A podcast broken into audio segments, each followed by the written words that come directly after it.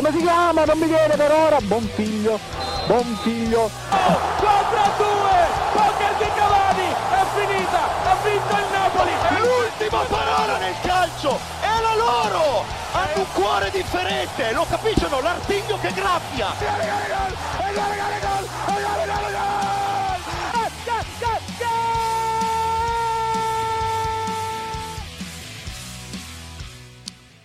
Ed è una gaudiosa buona mattinata a tutti, cari amici ascoltatori Goal Speaker, benvenuti a questa seconda puntata stagionale dedicata, come sentite la musichetta sottofondo, all'Europa. Parleremo di Champions, di Europa League, ma non solo, anche di campionato con una nuova rubrica direttamente dal nostro Martino Cozzi, che non è qui con noi oggi ma che salutiamo e che ci ha mandato il suo contributo. Io saluto i miei colleghi e sono molto contento di questo ritorno dopo il debutto di lunedì per Francesco Michele Marnini. È un piacere essere qui anche di venerdì. E dall'altra parte abbiamo un nuovo esordio, un nuovo membro di Goal Speaker che sono ben contento di presentare, ed è Leonardo Regazzoni. Ciao ragazzi, ciao a tutti, sono molto contento di far parte di questa squadra, quindi vedo l'ora di iniziare. Bene, io direi di partire subito a bomba parlando di Champions, ma invece di parlare di quelle che sono state poi effettivamente le gioie per le italiane, perché se andiamo a vedere ci sono state parecchie gioie, soprattutto parecchi poker.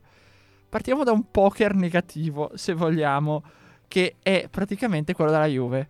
4 sberle prese dal Benfica e addio Champions.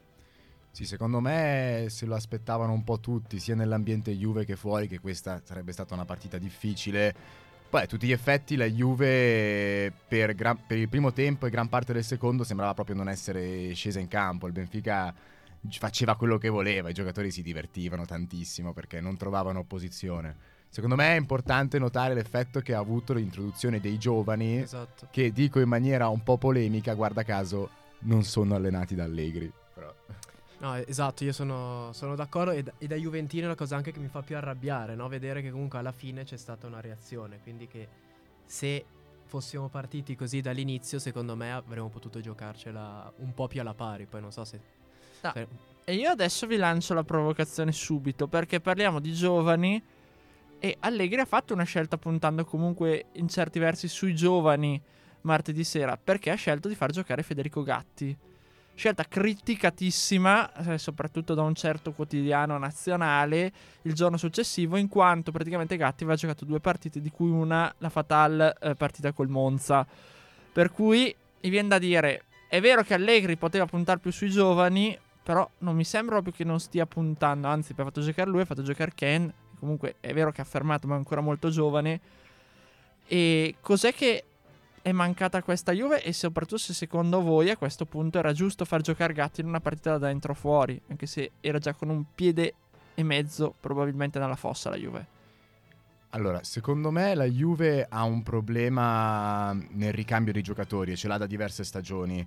Abbiamo visto anche Bonucci ieri sera, ma Bonucci in molte ultime uscite non è sembrato molto convinto, e forse si poteva far giocare Gatti prima anche in campionato. Ieri è sembrato nervoso, come è normale, penso che sia per un giocatore alla sua prima in Champions. Ha rischiato addirittura di segnare in realtà a un certo punto su un colpo di testa, come ha rischiato anche di farsi buttare fuori. Quindi ieri in realtà ne ha fatte di cotte e di crude, ma... non penso che sia da attribuire a lui nessuna responsabilità particolare. Sono d'accordo, anche perché se non mettevi Gatti, chi mettevi? Rugani c'era, Bremer era fuori mi sembra. Sì, Bremer è fuori, quindi non è che avessimo neanche così tante scelte, insomma. Secondo me è da elogiare invece la gestione che Allegri ha fatto di Miretti, perché Miretti invece è un esempio di come un giocatore giovane può essere inserito all'interno di una squadra. Evidentemente è uno dei pochi giovani che davvero convince al 100% Allegri, perché l'ha schierato più volte in maniera convinta e sta facendo bene. Anche ieri da subentrato mi sembra che abbia fatto bene. È vero, soprattutto l'inizio campionato l'ha lanciato molto. Poi non so se avete notato, dopo il rigore causato col Benfica l'andata, per un po' di partite non gli ha fatto più vedere il campo. Però è vero, poi Miretti a me piace. Ma parliamo di Ling Junior, di cose esaltanti, esatto. Oltre a... Sì, un giocatore che la maggior parte non conosceva, viene dalla Juve Under 23 mi sembra, sì. e tra l'altro ha spaccato letteralmente la partita, perché se la Juve ha segnato comunque quei due gol e ha rischiato di pareggiarla nel secondo tempo, gran merito è suo, con l'assist soprattutto su quello di McKennie. Sì, secondo me si è riproposta una situazione analoga a quello che era una volta l'ingresso di Quadrado da subentrato. In tante partite Quadrado entrava, spaccava la partita con la sua velocità, il suo dribbling, cosa che adesso Quadrado ha difficoltà a fare perché non ha più il passo di una volta. Questa volta ci ha pensato Yildiz, che non so te, ma io sono curiosissimo di vedere ancora l'azione. Non voglio che sia una che si perda per strada come... Sì, un po' un Douglas Costa dei tempi d'oro della Juve. Sì, è vero, non lo conoscevo io, devo essere sincero, però è entrato bene, è entrato libero anche, quindi... Speriamo che non sia come Douglas Costa, che purtroppo aveva i muscoli di cristallo. Esatto, speriamo riesca a fare qualche partita in più. Ecco, a proposito di Yildiz Junior e appunto dei giovani, secondo voi, a mio parere forse a questo punto converrebbe, contro il PSG non conviene far giocare una formazione molto infarcita di giovani che hanno comunque voglia di fare, che hanno il coltello fra i denti, e anche se ne prendono 4 sberle tanto non cambia nulla, anche perché ricordiamo che la Juve, per essere eliminata da tutte le competizioni europee, significherebbe che il Maccabi vinca innanzitutto contro il Benfica, ma in seconda battuta, se non ricordo male, dovrebbe anche accadere che la Juve prenda tipo 7-8 gol. Sì, e non è impossibile.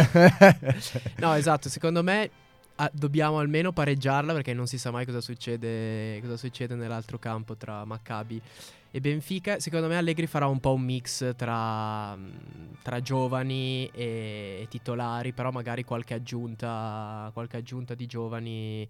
Miretti magari gioca, e secondo me farà una via di mezzo, ecco, non si affiderà totalmente ai giovani, perché comunque è una partita, secondo me, in casa comunque deve riuscire a fare una partita decente, anche se non so quanto sarà possibile, ma vedremo. Secondo me per vari discorsi di gestione ci sono giocatori che magari più di altri giovani potrebbero giocare. Io non vedrei l'ora di vedere Sule in campo dal primo minuto, perché è uno che dà qualità al centrocampo, che è una cosa che alla Juve manca. Poi adesso Paredes è fuori, anche ha avuto lui degli inizi un po' altalenanti, sappiamo bene qual è la condizione di Locatelli al momento, quindi io... Sule che ha fatto la differenza non a caso nel secondo tempo, soprattutto nella parte finale, poi in quell'arrembaggio ha creato moltissimo. Io sono team Sule, lo dico e lo dirò sempre. Sì, dai, vediamo se si ridarà un po' più spazio col PSG. Anche perché uno dei problemi della Juve dei giovani è che oltre a Miretti però c'è poco, se vogliamo vedere la parte Allegri, molti giovani finiti in prestito, basta vedere anche Cambiaso che è stato preso e mandato a Bologna, De Winter è stato mandato a Empoli, il caso Fagioli che praticamente da quando ha giocato tutte le amichevoli estive, poi c'è stata questa rottura perché appunto Allegri l'ha preferito Miretti, che è un po' il suo pupillo, possiamo dirlo, intanto che non c'è Martino oggi.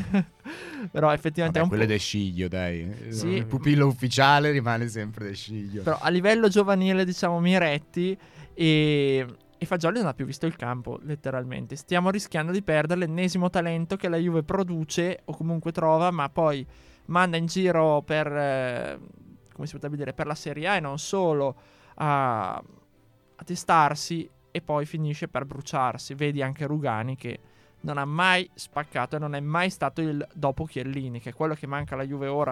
Manca, sì, perché anche Rugani era partito bene comunque, mi ricordo i primi anni io ero contento di vederlo giocare, poi ha avuto un'involuzione, secondo me. Era arrivato col nome cioè con la nomea del nuovo Scirea, che non si faceva mai ammonire. Sì, infatti è stato messo a margine del progetto, evidentemente non piaceva abbastanza. Ma alla Juve piace giocare un po' nascondino con i giocatori giovani. Pensiamo anche ad Agraca o altri giocatori che magari esordiscono in Coppa Italia, fanno delle ottime partite e poi vengono parcheggiati da qualche parte. Ma sappiamo tutti bene qual è la politica della Juve sui giovani. Sì, e a tal proposito di Allegri e tutto, perché le colpe, come stiamo un po' assodando, sono per la gran parte sue.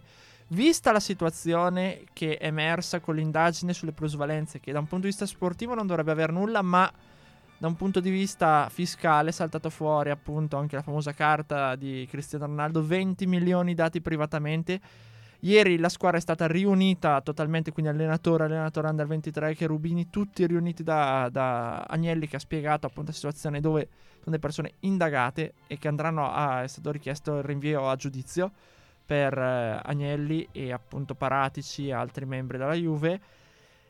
Il problema ora è anche la questione Allegri che tiene banco, perché notizia di oggi dalla Gazzetta, si parla di un possibile Conte bis. Quindi io sinceramente vi direi che non sono molto d'accordo, perché in questo articolo si parlava di Conte come la persona che, è vero, quando la Juve era in difficoltà dopo Del Neri e tutto, è stato preso con una formazione abbastanza dozzinale, vinse il campionato, ha dato via quella striscia vincente e clamorosa di oltre 10 scudetti.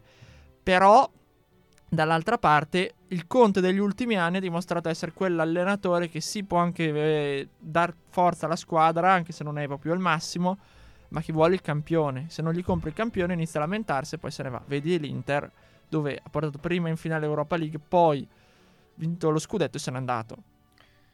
Secondo me ci sono almeno un paio di discorsi da fare a riguardo. Punto uno... Conte potrebbe anche arrivare, ma certo non arriverebbe a novembre, arriverebbe a scadenza di contratto col Tottenham, quindi nel frattempo bisognerebbe trovare una soluzione. C'è chi parla di Montero, ma non è che Montero abbia fatto bene fino adesso come allenatore. E poi secondo me c'è soprattutto una questione di mentalità e concezione che la Juve deve avere di se stessa. Bisogna essere coscienti che siamo in un momento di crisi. La squadra adesso non è più ai livelli di un tempo, quindi bisogna ricostruire. Quindi per me un allenatore più come Gasperini o altri nomi di questo genere sarebbero più indicati di Conte. Ma io anche a me Conte non, allora, grandissimo allenatore e che ha fatto rinascere la Juve, però anch'io per un paio di motivi non, secondo me non è la scelta ideale. Primo, perché bisogna aspettare l'estate. Secondo, perché comunque Conte non è un allenatore indicato per un progetto a lungo termine. Cioè Conte è un allenatore che prende una squadra in difficoltà, fa dare il tutto per tutto alla squadra in 1-2 anni, li spreme al massimo e poi saluta, arrivederci. Quindi, e poi soprattutto sarebbe un altro ritorno dopo Allegri. Mm-hmm. Quindi a me verrebbe proprio da cambiare. Quindi o si prende uno Zidane, un nome forte, o come hai detto tu qualcuno... Con delle belle idee, qualcuno più italiano e insomma. Comunque secondo me in generale ci possiamo lamentare che c'è poca trasparenza da parte della società Juventus. Ah, non si capisce nulla. Come direbbe Arriva Bene, lo paghi tu. Esatto. Ma io ragazzi adesso dico una cosa un po' off topic, ma non ho ancora capito il ruolo che ha Nedved nella Juventus esattamente. A parte andare a ballare la sera, a parte farsi, esatto, farsi trovare in situazioni discutibili. Vabbè, io direi prima di chiudere questo blocco dedicato alla Juve, lanciare la prima canzone, di parlare anche un attimo sullo sguardo della partita che vedrà i bianconeri giocare contro il Lecce. Dovrebbe essere una passeggiata, vista anche la situazione del Lecce, però... Ma allora, anche dopo, visto insomma partite recenti della Juve, passeggiate quest'anno non credo ce ne siano, però è ovvio che la Juve deve vincere, anche perché al momento ottava in classifica, nel senso non posso pensare che la Juve non riesca a vincere con Lecce. A quel punto davvero... insomma, se non dovesse andare bene la partita contro il Lecce e Allegri venisse ancora riconfermato, non lo so, insomma, non so cosa peggio di così credo che non si possa fare. Allora, secondo me tutte le squadre, a maggior ragione quelle in difficoltà, a maggior ragione le provinciali e le piccole, quando giocano contro la Juve ci mettono sangue e anima, e questo sarà sicuramente un pericolo, perché la Juve a livello atletico è abbastanza inesistente adesso, quindi anche solo una partita di fisico rischia purtroppo di perderla, e sappiamo bene qual è il momento della Juve, per cui io non escluderei un'altra ecatombe. Detto questo, secondo me Allegri non verrà esonerato nemmeno se dovesse perdere con il Lecce, perché se tu vuoi esonerare Allegri dopo una sconfitta cocente, lo esoneri dopo Monza, e sinceramente dico in maniera anche un po' polemica, Pirlo e Sarri sono stati esonerati per molto meno. Ma tu dici che neanche dopo la sosta mondiale in caso? Non lo so, perché è miracoloso come Allegri sia ancora attaccato alla panchina. L'hanno attaccato con l'attacco, come proprio si è attaccata alla panchina. È come è attaccata alla poltrona, esatto. Non si muove. Però il contratto fino al 2025 ha 7-8 milioni, se non ricordo quanti, è difficile con una società che ha dei grossi problemi economici e che adesso, se il processo dovesse andare come si prospetta, rischia veramente da un punto di vista economico di avere dei gravi danni, per cui, e Allegri ha chiesto anche dei giocatori che costicchiano, anche se aveva parametri zero, ma con stipendi abbastanza elevati. Ma i giocatori seguono Allegri adesso? Questa forse è anche una domanda legittima. Io anche qui non so darti una risposta, perché se vediamo anche col Benfica a fine partita erano tutti abbracciati, tutti uniti, anche nelle interviste dicono comunque che, vabbè, non possono dire altrimenti, però insomma non si capisce bene, perché in campo ovviamente sembra non lo seguano assolutamente. Però sembra che ci sia un minimo di spirito, di voglia a livello di squadra, apparentemente. Poi il problema allegriano è, diciamo, l'incapacità di modificare il proprio gioco, rimanere sempre su quella modalità di gioco. Tra il Tech, un'altra squadra che gioca così, gioca male tutto, è uscita alla Champions come l'Atletico Madrid. E siamo tornati, perché parliamo ancora di Champions, ma adesso parliamo delle altre italiane che fortunatamente hanno trionfato in maniera molto larga, diciamo, anche perché forse in qualche maniera anche gli avversari non erano proprio all'altezza, come il Benfica. E partiamo dalla squadra che, l'abbiamo detto, sta sorprendendo, continua a sorprendere in Champions ancora di più. 5 vittorie su 5, 15 punti fatti, 20 gol segnati, se non ricordo male. Si va comunque con una media superiore o pari a 4 gol a partita, stiamo parlando del Napoli. 3-0 con doppietta, già chiuso praticamente la partita qui Rangers al Maradona dopo 15 minuti grazie a Giovanni Simeone. Poi è arrivato il gol nel secondo tempo di Østegård, che è quella riserva che non gioca mai, che è arrivata dal Genoa, appunto, che è retrocesso, aveva colpito, e obiettivamente almeno ha fatto il gol numero 100 del Napoli tra Coppa di Campione e Champions. Quindi diciamo che quella riserva che quando serve c'è, anche se io il Napoli su qualche occasione, soprattutto complice Østegård, l'ho visto un pochino in difficoltà, però diciamo ci stava, anche perché mi è sembrato, vedendo un attimo gli highlights, non so se concordate anche voi, quasi un amichevole. Sì, allora io ho visto, esatto, anche io non ho visto la partita, ho visto gli highlights, però devo dire che il Napoli sta facendo qualcosa di incredibile, e non so cosa ne pensate voi, ma io inizio stagione non mi sarei aspettato, cioè non era tra le mie squadre favorite per lo scudetto, e neanche mi sarei mai aspettato una cosa del genere in Champions. E tra l'altro che solo Bayern Monaco, no? Punteggio pieno assieme al Napoli. Bayern Monaco non perde da 5 anni ai gironi, pazzesco. E il Napoli ha trovato proprio la sua quadra, spallettone incredibile. E anche giocatori comunque da cui ci si aspettava meno, come Simeone, no? Che invece 4 gol in 4 partite in Champions, tra l'altro come il papà, l'unico argentino che aveva fatto 4 gol in 4 partite, nelle prime 4 partite di Champions era il papà. E quindi il Napoli lo vedo veramente, veramente bene, e anche ovviamente per arrivare primo nel girone. Prossima partita, va bene, deve andare ad Anfield, però comunque può permettersi di perdere 4-0 anche per differenza di reti, quindi nel senso lo vedo lanciato verso un primo posto in Champions. Beh, direi che a questo punto puoi anche puntare a andare a vincere Anfield. Assolutamente. Ma poi secondo me, se ti chiami Napoli e non ti chiami Milan, non ti chiami Inter, non ti chiami Juventus, quando devi costruirti una credibilità a livello europeo rischi di fare il doppio della fatica, no? Il Napoli quest'anno ha dimostrato nei fatti di essere una squadra più che temibile, che gioca un calcio che anche secondo me agli occhi dei commentatori stranieri non è il classico calcio italiano, no? Sappiamo tutti quelli che sono gli stereotipi sul calcio italiano. Questo è un calcio offensivo, un calcio divertente che diverte. E per quanto riguarda Simeone, secondo me è una grande opportunità quella che ha il Napoli di poter schierare Simeone, Osimhen, quindi insomma di avere anche dei ricambi di qualità. Poi io Simeone sono anni che lo amo e lo adoro, anche al Verona faceva delle cose incredibili, quindi non mi ha stupito troppo, però è bello vedere che si conferma sicuramente. Ecco, sempre a proposito di Napoli, guardando anche la partita con Sassuolo, perché qualcuno ha riposato, il buon Kvara ha avuto modo di prendere un po' di aria, diciamo, in questa giornata. Effettivamente questi giocatori che arrivano, che rientrano, che non giocano sempre, anche lo stesso Mario Rui sta sorprendendo in una maniera assurda. Può essere la differenza soprattutto per un cammino più in là in Champions, perché adesso probabilmente primo posto nel girone non si beccherà penso una squadra difficilissima, ai quarti ci arrivi, anzi puoi anche sognare di più a questo punto. Sì, secondo me il Napoli deve fare una preparazione mentale, sportiva, che punti già ai quarti, cioè, perché comunque appunto se il Napoli mantiene lo stato di forma e incontra un avversario non troppo ostica, gli ottavi li passerà senza troppi problemi. Sarà ai quarti che si vedrà cos'è davvero questo Napoli, perché se arriva in semifinale allora possiamo parlare veramente di una stagione assurda. Sì, sì, sono d'accordo, non va sottovalutati anche gli ottavi comunque, certo, nel senso, certo, perché comunque il Napoli non è ancora abituata a questi palcoscenici con continuità. Comunque sono d'accordo, però fai paura comunque, cioè arriva, ma secondo me squadra che fa paura, secondo me è temutissima, certo, anche all'estero. Credo che nessuna squadra voglia giocare contro.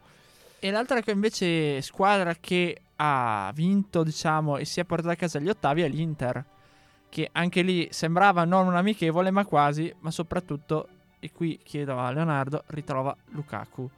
Sì, Lukaku che c'ho anche al Fanta, quindi sono contento che torna. No, allora l'Inter un po' di fatica all'inizio, magari un po' di pressione, perché comunque dovevamo vincere a tutti i costi, magari anche brutti ricordi del passato, no? Mi viene in mente la partita con lo Shakhtar anni fa, che aveva assolutamente bisogno di vincere e non sono riusciti a vincere. Però poi una volta sbloccata ho visto anche un grande calcio, Barella che fa un lancio di 60 metri, insomma, a me è piaciuta molto l'Inter, appunto Lukaku che torna e segna subito. Quindi diciamo che dopo magari un piccolo periodo di crisi di un mesetto fa l'Inter si è ripresa alla grandissima. Sì, adesso sta tutto a loro riuscire a mantenere questa tranquillità, questa fluidità mentale. Anche Dzeko ha giocato molto molto bene, e sappiamo che anche lui a volte rischia di essere un po' altalenante in certi momenti. Giocato molto molto molto bene. E poi l'Inter ha eliminato il Barcellona, ragazzi, cioè, Barcellona, Xavi ha detto ci presenteremo al Camp Nou negli spogliatoi 2 ore prima per vedere l'Inter. Penso che dopo 10 minuti se ne siano andati, ha cambiato canale. No, ecco, a proposito di Dzeko, però effettivamente questa alternanza adesso, Lukaku rientra, Dzeko che è in grande forma, come la gestisci? Secondo me Lukaku non rientrerà immediatamente come titolare, anche perché è stato fermo 2 mesi, e ieri si è riuscito a segnare ovviamente perché è entrato con grinta, ma secondo me era anche proprio la partita in sé per sé, che in quel momento tutti si aspettavano quella cosa, tutti volevano far segnare Lukaku banalmente, guardate la gioia dello spogliatoio quando ha segnato. Quindi secondo me sarà un reinserimento graduale, e poi comunque nell'ambito di un campionato e di una Champions in cui l'Inter rimane, ci si cambia, ragazzi, il turnover. Dopo è il Tuku Correa che vabbè. Lasciamo un po' perdere. Che ha fatto un po'... Ieri. Meglio il Tuku Correa che Dybala, però sono scelte di Inzaghi. E chiudiamo invece col Milan, Leonardo, perché 4-0 alla Dinamo, che dice tanto perché il Milan ha sbagliato anche parecchi gol, però ha sofferto nei primi 20 minuti. Ricordiamo che comunque le grosse assenze che il Milan sta patendo, e in difesa ha giocato un certo Matteo Gabbia che ha segnato il primo gol in carriera in Champions, ennesimo frutto del vivaio rossonero che a questo punto sta puntando molto sui giovani. Sì, no, è vero. Allora il Milan è solido, ormai è una squadra che si conosce, che gioca il suo calcio, e avevano assolutamente bisogno di vincere questa partita. Adesso basta un pareggio in casa alla prossima, quindi direi che sono avviati verso gli ottavi. Tra l'altro l'anno scorso non si erano qualificati, giusto? Quindi no. Quindi primi ottavi dopo diversi 9 anni sarebbe. Esatto, con Allegri mi sembra gli ultimi. Sì. E quindi il Milan, esatto, nonostante le assenze riesce comunque a portare a casa una vittoria molto molto importante, giocando anche bene, poteva segnare molto di più. Giroud comunque, che il suo lo fa sempre perché sta segnando abbastanza ultimamente. A tal proposito di Giroud, abbiamo un contributo direttamente dallo stadio. Fischio dell'arbitro. Giroud! 3-0 Milan! Non arriva Livakovic! E quindi abbiamo sentito anche la voce del nostro Francesco. Però sì, per chiudere, Leao straripante, soprattutto perché ha trovato i soliti, diciamo, spazi che arrivano, diciamo, dalla difesa dello Zagabria, che non è stato proprio così perfetta, anche perché basta vedere l'autogol. Quindi Leao si è divertito, direi. Leao è uno che si diverte sempre quando gioca, ed è una delle cose secondo me più affascinanti di questo ragazzo. Sì, c'è sempre il sorriso, sì, ride, ma proprio ride come digno, cioè a volte mi dà un po' quei vibes lì. Tra l'altro sul secondo gol favoloso che si è costruito da solo. Ha fatto tutto lui, ma lui è straripante fisicamente, atleticamente. Dicevamo prima in fuori onda che Leao è cresciuto anche molto fisicamente in questi anni, e direi che ormai possiamo dire con tranquillità che è un top europeo nel suo ruolo, cioè, l'ha confermato anche ieri. E ritorniamo, perché adesso sentite praticamente di sottofondo è cambiato, perché passiamo dall'Europa che conta, che è la Champions, all'Europa che forse conta un po' meno ma conta sempre, che è l'Europa League, per cui parliamo delle italiane che in questo caso hanno fatto bottino pieno, e in particolare le due romane, con Roma e Lazio che hanno vinto rispettivamente contro il Midtjylland. Parliamo della Lazio che giocava in casa, e invece in Finlandia direttamente con Fabio Caressa ci hanno mandato per seguire l'AIK Helsinki, se non ricordo male, con appunto la Roma.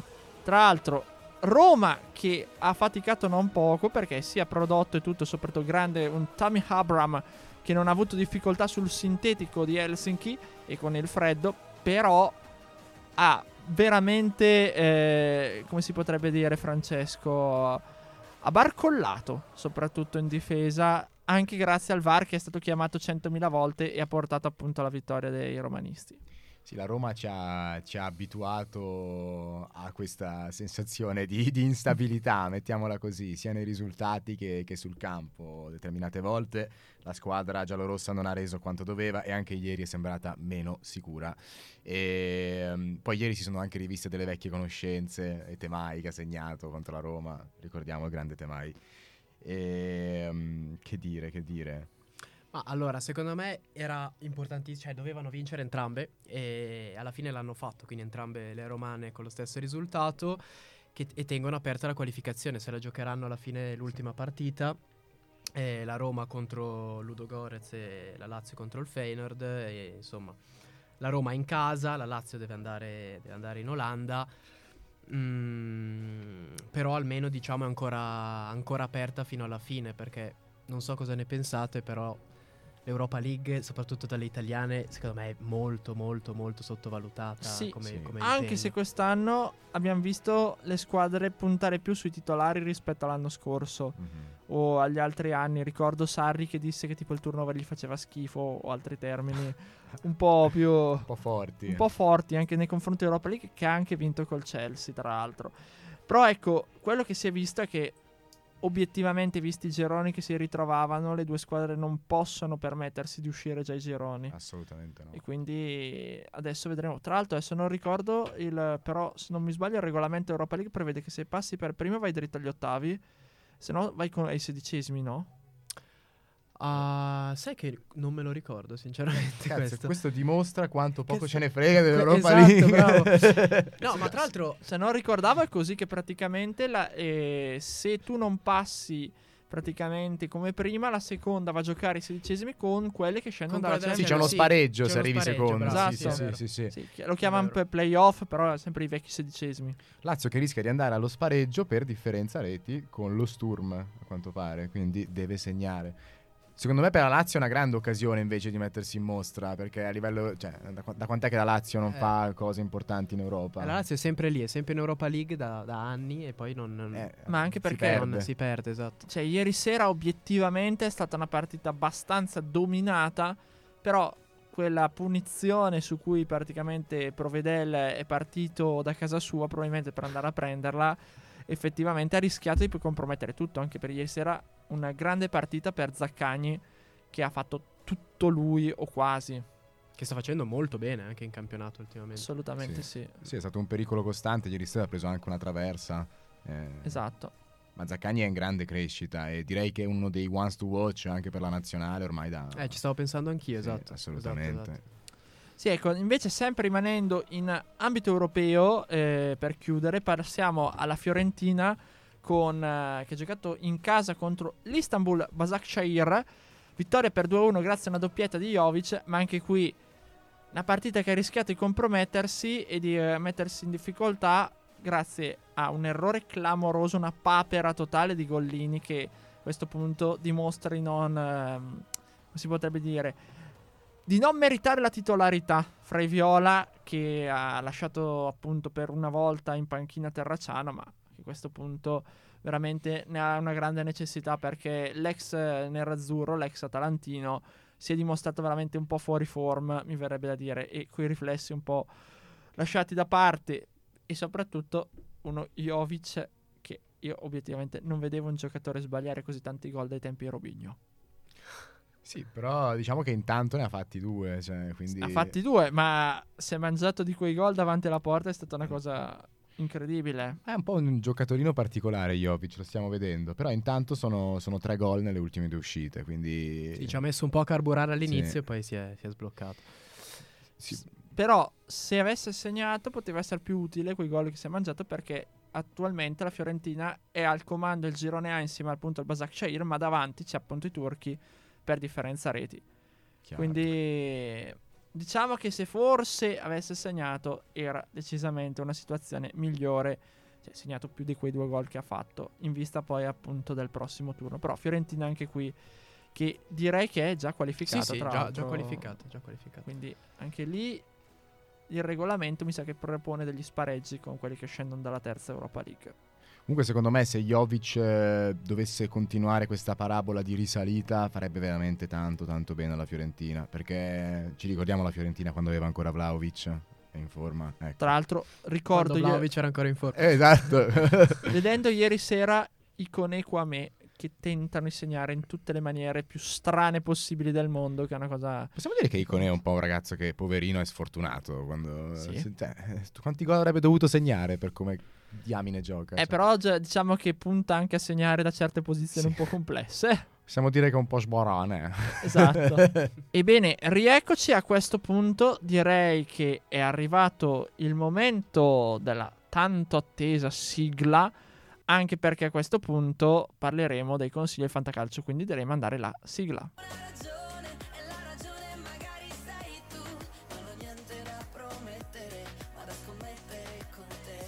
Allora, sarà contentissimo Martino Cozzi perché la sigla è rimasta quella dell'anno scorso, quando c'erano le scommesse, ma sempre un gioco, diciamo, di scommesse così, quindi lasciamo alla nostra Annalisa, tanto amata da Alberto Rimedio, annunciarci questa appunto nuova rubrica dedicata al mondo del fantacalcio. E quindi io vi direi i tre consigli che il nostro uomo, il nostro inviato ci ha mandato, poi vediamo un attimo cosa ne pensate anche voi, uomini del fantacalcio, e partirei da Torino-Milan, perché il nostro Martino Cozzi ci propone Rafael Leao, di cui abbiamo ampiamente parlato. E lui commenta così: la gara con il Torino sarà piena di duelli in uno contro uno e il portoghese può fare la differenza con la sua tecnica e la velocità. Io la vedrei più ostica però effettivamente, proprio per questi duelli uno contro uno, non è come contro la Dinamo. Ma allora il Torino è abbastanza in forma anche perché viene da una vittoria, però Leao di quest'anno secondo me alla fine quando è che non è da schierare, dai, da mettere sempre Leao. Tranne quando si è fatto espellere. Sì, è vero. Che è lì vero. È stato un bel danno, però... Sì, sicuramente magari troverà un po' meno spazi, però secondo me il gol gli scappa col Torino, anzi. Quindi, approvato? Approvatissimo. Ok, poi il secondo consiglio Martino Cozzi viene da Cremonese Udinese, quindi siamo alle ore 15 domenica e abbiamo De Lofeu, che tra l'altro ha segnato anche nell'ultima partita di campionato. La gara con la Cremonese può essere l'occasione buona per mettere a segno gol e assist. Dopo la battuta arresto con il Torino, i friulani vogliono tornare a correre in campionato. Vabbè, sappiamo tutti anche la Cremonese come è messa a livello di classifica, di forma. Sappiamo qual è la classe di De Lofeu, direi che anche qua è sicuro. D'accordissimo, tra sicuro. L'altro tra assist, rigori, punizioni, comunque sì, De Lofeu... Ormai ha preso anche un po' il ruolo di leader all'interno della squadra. Eh beh, effettivamente anche abbastanza ovvio, visto comunque una squadra giovane, sì. Anche qua una squadra in rampa di lancio, lui l'esperienza comunque anche a livello internazionale ce l'ha. Chiudiamo con sabato 29 ottobre alle 20:45 Inter-Sampdoria E signori, il nostro Martino Cozzi non ci propone Audero, ma ci propone Onana. Dopo il passaggio di turno in Champions, l'Inter vuole continuare a correre in campionato. La Samp ha bisogno di punti, ma la difesa nerazzurra vorrà avere la meglio. Porta inviolata, quindi un bel +1 per Onana. Beh, un po' il discorso è abbastanza simile in realtà anche per la Samp, come quello fatto per la Cremonese. È una squadra che è un po' fuori forma e che sicuramente cercherà di aggredire l'Inter. Detto questo, Onana noi lo conosciamo bene anche già dagli anni passati, è un ottimo portiere. Con l'Ajax faceva belle cose. Assolutamente, poi secondo me ormai diciamo che Andanovic è in fase calante di carriera, quindi darei assolutamente spazio. È in fase paperante. È in fase immobilismo. No, è in fase della sua parata laser. Esatto. Però il jolly che ci offre quest'oggi Martino Cozzi è Kvaratskhelia, che a questo punto come non schierarlo contro il Sassuolo, anche se anche qui è partita un po' ostica. Giochiamo facile qua. Io vi proporrei, poi vorrei sentire voi due prima di chiudere il vostro jolly. Io vi direi in Lazio Salernitana Casale, che siccome non giocherà ancora Patrick, sembra essere entrato nelle rotazioni Sarri, e non penso che poi appunto la Salernitana ci riuscirà a far patire così tanto a Lazio, nonostante un'ottima classifica. Quindi io proporrei quello. Voi?